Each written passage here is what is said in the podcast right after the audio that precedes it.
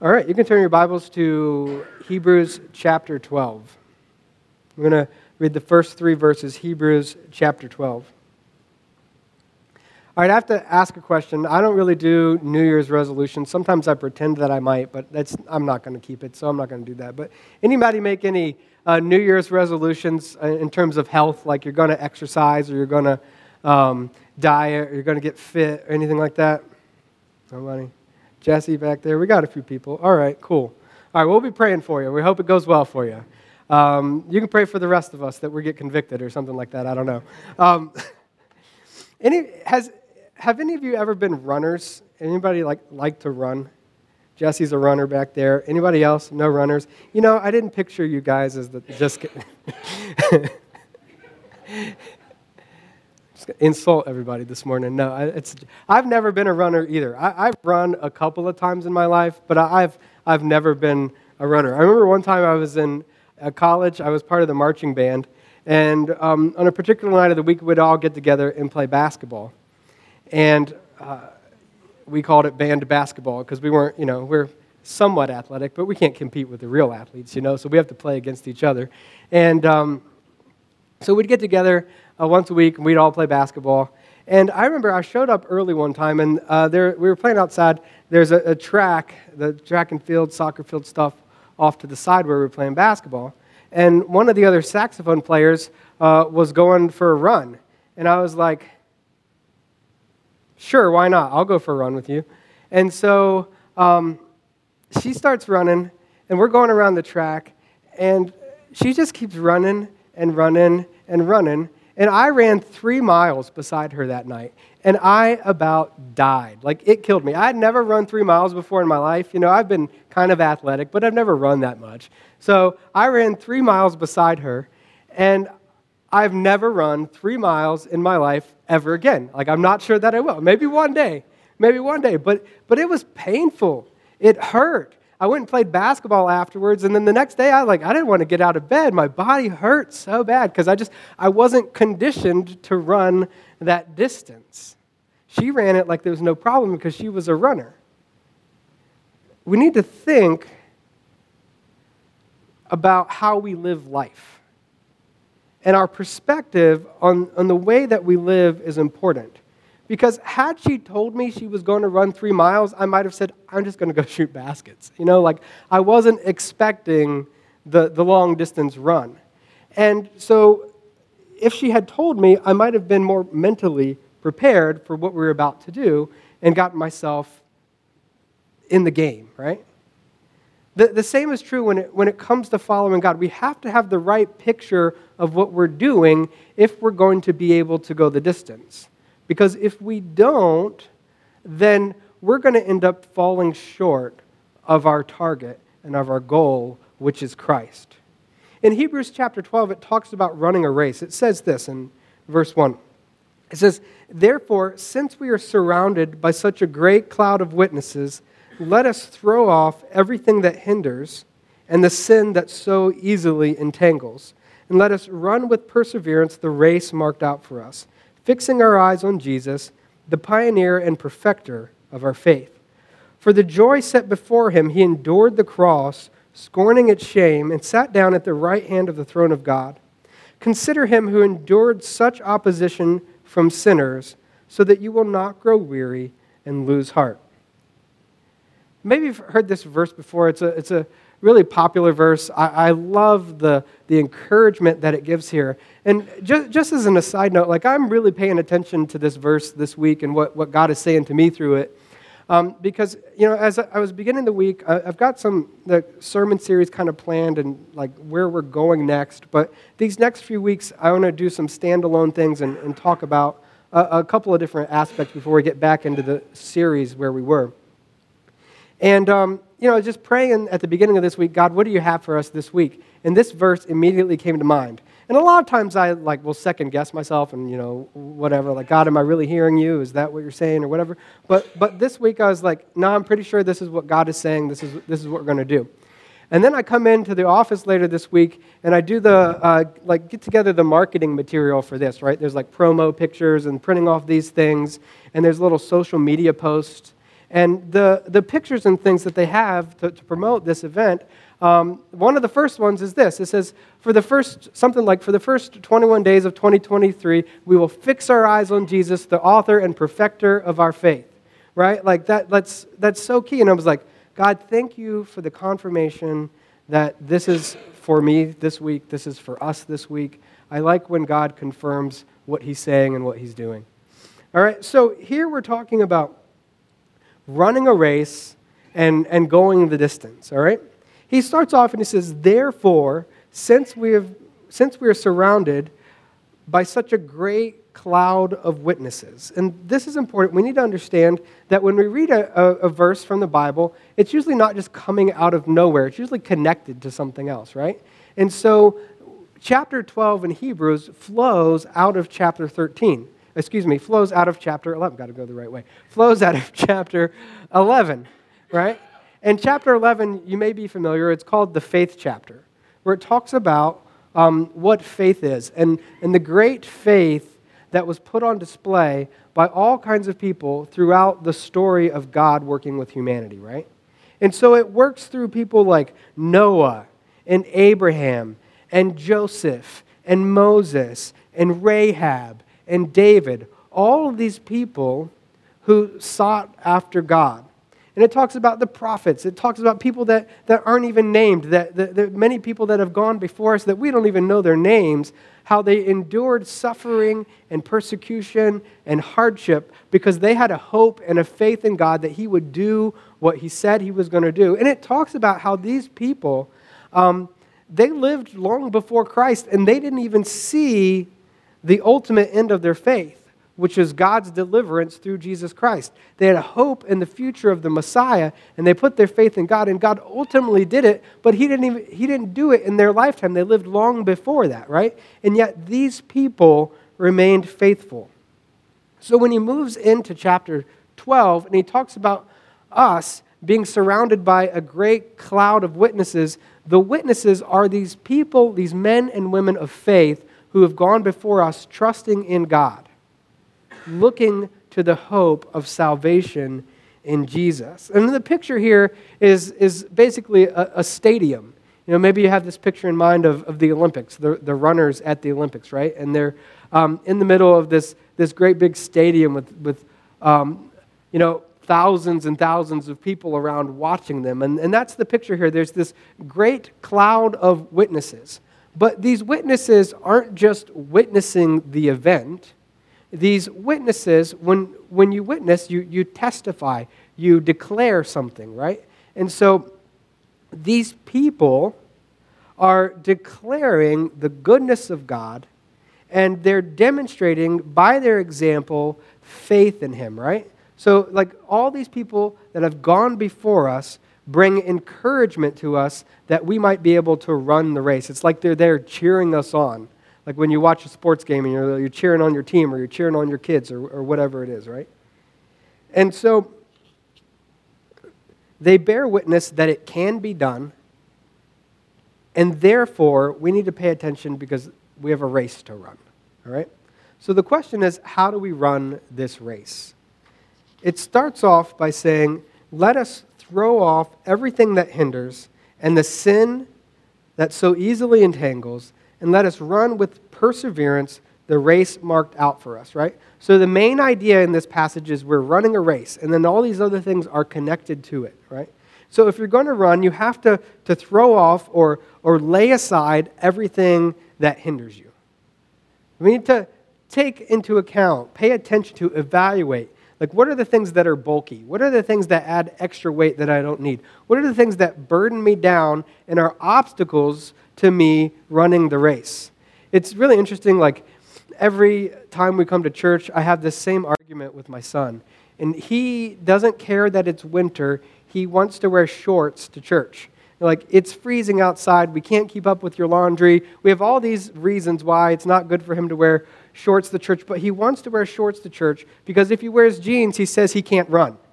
They're they're constricting. I can't I can't run in these, right? I want to play basketball. I want to uh, race my friends. I want to throw football. Like if you make me wear these jeans, I can't run because they they're they're constricting, right?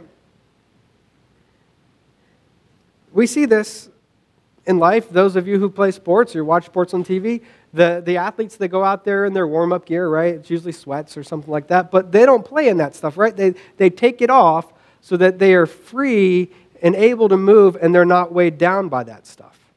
And so the question that, that we have to ask ourselves as we're running this race of pursuing the life that God has for us is, what are the things that burden us? What are the things that weigh us down?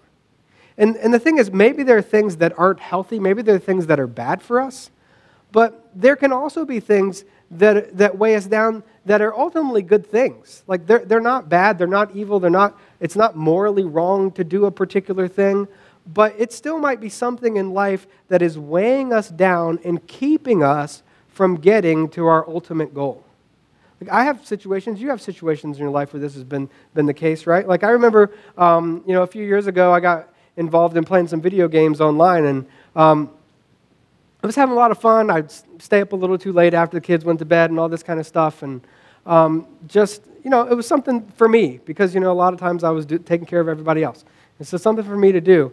And um, I remember praying through life at a, at a retreat, and God just saying, hey, this thing in your life right here, it's just got to go, because it's getting in the way of other things that you need to do. And I was like, yeah, but it's me time. And it is like, well, there's other things that you can do to take care of yourself. There's other things that are healthier for you. I'm not saying it's bad to play or whatever. It was just like that particular thing for that particular season, maybe not forever, but just had to be set aside so that I could focus on what I needed to do and focus on my relationship with the Lord. We all have things like that. And this is important to, to, to take time um, to evaluate yourself, because the hustle and bustle of this life, it's like busy, busy, busy, and there's all kinds of opportunities being thrown at us. Hey, did you know you could do this? Hey, your friends are over here going to this thing. Hey, did you know that this is an opportunity here? And it's like constantly um, there are opportunities before us, and if we're not careful, we'll just keep adding and adding and adding and adding until there's just like we're maxed out and we're we're we're burnt out and we're tired because it's just too much. And so we have to evaluate. When you think about athletes and they talk about getting better, what's one thing they do? Uh, the football players, they'll talk about watching film, right? They watch film of the other team. They watch film of what their team is doing. But they watch film of themselves. And they pay attention to the, how they're playing the game. And after a game on a Sunday, they'll go back and they'll watch the film. Oh, I made a mistake here. I missed that guy. He was wide open. I should have thrown him the ball. When I'm in this scheme, I should do this. Like, they evaluate themselves. And it's not just self-evaluation. Here's another thing that's important for us, and this is a scary thing, and we don't like to do it, but we should find someone that we trust that we could say, hey, you're an outsider looking in. I've got some blind spots. I've got some things in my life that maybe I don't see. What do you see about me? Are there things that are hindering me? Are there things that are weighing me down? Are there burdens that I need to throw off? That's a scary thing to do, because I don't want to have you critique me. I don't want to know your opinion about what, what I'm doing, right? I'd rather just do my thing. But if I don't have an outside opinion, sometimes I'm just blinded to what's really weighing me down. And now, when we get advice, we want to weigh it. Is it true? Is it accurate? God, is this what you're saying to me through this person? Don't just go willy-nilly and live life because everybody else told us to do something. But it's important to find someone that you can trust to tell you the truth, who has your best interest at heart, that cares about you, that wants to see you living well, and ask them, hey, what do you see here? So that I can run free instead of being constricted by these things that are weighing me down. So throw off the things that hinder and throw off the sin that so easily entangles us. Again, this is sin that like ensnares us. It, it like grabs us and doesn't let us go, right? And we can recognize that that Um, we all have particular sins, um, struggles, failures, and we need to throw those things off. And again, we want to be honest. All, all the things that I said before about the other stuff of life apply here too. Be be honest with yourself. Holy Spirit, please reveal to me where I've fallen short. Please reveal to me where I've done wrong. Show me where I might need to go and apologize. Show me where I might need to make things right. That we are honest about our sins, and not just our sins, but temptations. Like, because we recognize when we're being drawn into something. And a lot of times, in, in those moments, we want to like set God to the side and just overcome it ourselves, but we're not going to be able to do that. Like, we need the power of the Spirit in our lives in order to be able to overcome those things. So instead of like hiding from God in those moments where we're feeling temptation, we need to go to him and say, God, I'm feeling this. I need your help. Like, God, I'm feeling this. I, I can't overcome this on my own. My willpower is not strong enough. By the power of your Spirit, I can live the way that you desire and not fulfill the desires of the flesh. So the questions, again, are, what are the things that are holding me back from living in this deep, abiding communion with God, this deep relationship? And I seek the Lord and I ask godly counsel, how can I better run after Jesus? He says here, let us run with perseverance the race marked out for us. So running, that's effort, right? When I was a little bit younger, like three years ago, I would run places. Like, if I had to walk from the church to the house, I would just kind of light jog. I would run up and down the steps, because there's something about up and down the steps. I don't like walking. I would run up and down the steps. I don't do that very much anymore, because it requires more effort now. Like, I feel it a little bit differently, right? Well, running requires effort, and we have to be able to persevere, that we bear up under something that is difficult, something that is hard. And in, in the race here is, is the general word for a contest or a competition. It's a word that means struggle. It's where we get our English word agony, like something that's painful. Like, so there's there's some difficulty involved, but each of us has a race that is marked out before us. As I watch my kid and they're racing each other in the backyard, because they like to run at this at their age, right? They they like to run. It's important that they define the boundaries of the race. Okay, we're going to race around the trampoline, and then you have to go around that tree, and you come back and you smack Dad's hand, because Dad's just sitting in the chair, right? Like, I'm uh, ready, go. Bam, they go around. But they have to they have to plan out where they're going. There's a there's a, a course that's marked out. And that's the picture, is that God has a has a race, a course that's that's marked out for us. And that we need to approach it with a mindset of perseverance, knowing that there will be difficulty, there will be struggle. And a lot of times we can get very excited and we run really fast, but we're not thinking long term.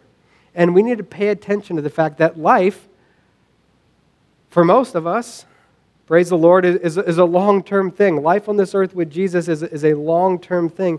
And we're running with a long-term mindset so that we understand that there is a, there's a goal, and we're not going to burn out and fall out quickly. And he says that we need to fix our eyes on Jesus, the pioneer and perfecter of our faith. Right? He's the aim and he's the goal. Remember, we said a few weeks ago when we talked that verse from Colossians on Christmas Day, that um, he created all things, that all things were created by him and for him. We sang that this morning, right? For from you are all things and to you are all things. Like, he is the focus, he is the aim, he is the goal, and all the other stuff we set aside and we zero in on him, because he is the pioneer, the one who is at the, the foundation of our faith. And he is the perfecter of our faith. He's the one that, that brings it to completion. He's the finisher, right? You've maybe been in a fight. You're like, you started it, but I'm going to finish it, right? Like, sometimes we, we might have that mentality in our in our walk with God. Like, yeah, I started with God, but now by my own strength and by my own power, I've got to finish it. And that's not the picture here. It's Jesus and his love, his power, his ability to work in us and bring about faithfulness and righteousness through his Spirit. He is the pioneer and the one who brings to completion our faith. He's the one who sustains. And so are we looking to him? And we follow his example, because Jesus was willing to suffer. Jesus had a race to run, a race marked out for him by the Father, and he faithfully saw it through to the end. It says, for the joy set before him, he endured the cross, scorning its shame, and sat down at the right hand of the throne of God. So he was willing to persevere to the point of death on a cross, immense, incredible suffering. And he did it for the joy that was set before him, the salvation that he was offering to you and me, the pleasure of being at the Father's side. He wasn't worried about the shame of it, but he endured it. And ultimately, he sat down at the right hand of God, right? There's this reward that he got at the end of that race. You know, like, lately when I'm running, I'm just looking forward to sitting down, right? That's the picture. It's not like a, an, a forever race, but there's a race that's marked out and that will come to an end. And it says that we're to consider him, we're to think about him, we're to to, to use him as, as encouragement because, because of what he did for us. He, he endured opposition, he endured hatred, he endured hostility. He says, consider what he endured so that you will not grow weary and lose heart. In, in other words, whatever we're facing, as hard as it is, it's not as bad as what Jesus dealt with. And if Jesus was faithful, we too ought to be faithful. He didn't give out. And so we are to run a race with endurance, patient endurance, so that we won't get weary and lose heart. I, I really like the way this is worded in the original, because it speaks to the depth of uh, what can happen when we're weary. And it says that you won't be fatigued or exhausted in your soul. You ever been there at times? Like, I'm just, I got nothing. I got nothing to offer. Oh, what? There's the alarm clock. I got to go to work today, but I got nothing to offer. I'm going to church tonight, but oh, I got nothing to offer. Like, like we we have those those things in our lives, right? Like, we're going home from work, and we're going to be with our family, and we're feeling like, ah, oh, I, I don't know that I have much to offer tonight, right? And we love each other in that process, and we take care of each other in that process, and we look out for each other. But here it talks about how if we're able to throw things off and fix our eyes on Jesus, it enables us to run in such a way that we don't become weary and fall out of the race, that we don't collapse through exhaustion, but rather we run this race pursuing Jesus. Now, a lot of times, as we kind of put all this together, I'm running a race that I think I have to run, that I'm putting on myself, an image that I have in my head of what a good life is, or a picture of, you know, scrolling through Facebook and everybody else is doing these things, so if my life doesn't look like that, I, you know, I'm falling short, and I'm trying to chase something and running after things that I'm not supposed to be. And I find that when I'm doing those things, I am just flat out exhausted. But I find when I'm throwing off things and fixing my eyes on Jesus and running the race that, that he has for me, that bone weary in your soul kind of thing is not there. At least not so much. Like, we work hard, and it's effort, and there are difficulties in the times where we're just like, we're we're we're spent before the Lord, and that that's one thing. But when we're chasing the things of the world and on that hamster wheel over and over and over again, it crushes. So come and run the race that God has for you, the life that he wants for you, and you'll experience this joy of running. It's like, you know, runners, they talk about a runner's high. I don't know that I've run long enough to get there, right? Like, usually it's just painful, and I stop. But if you push through that a little bit, the endorphins start flowing, and things in, like, in your body, you start to feel good, right? Like, and so whatever it is that you're facing, whatever the obstacle is, push through, because God has something that is good for you. Be encouraged. There's a great cloud of witnesses who've also run races, and they're cheering you on. Shed the hindrances and persevere. Fix your eyes on Jesus, put your focus on him, and follow his example, and don't lose heart. There is something worth it at the end. If we're faithful, he will be faithful. He can't deny himself, and we'll spend eternity and joy and blessing and goodness in the presence of God. Would you pray with me today?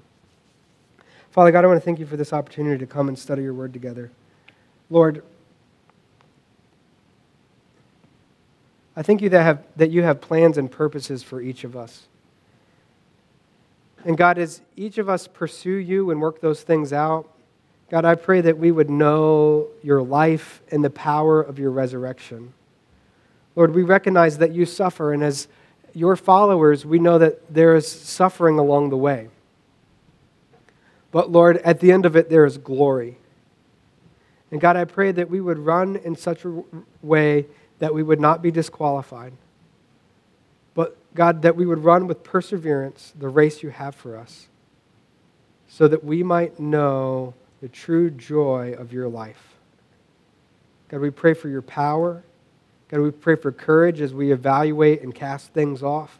God, we pray for endurance, that you would build us up and that you would receive all glory. In Jesus' name, amen.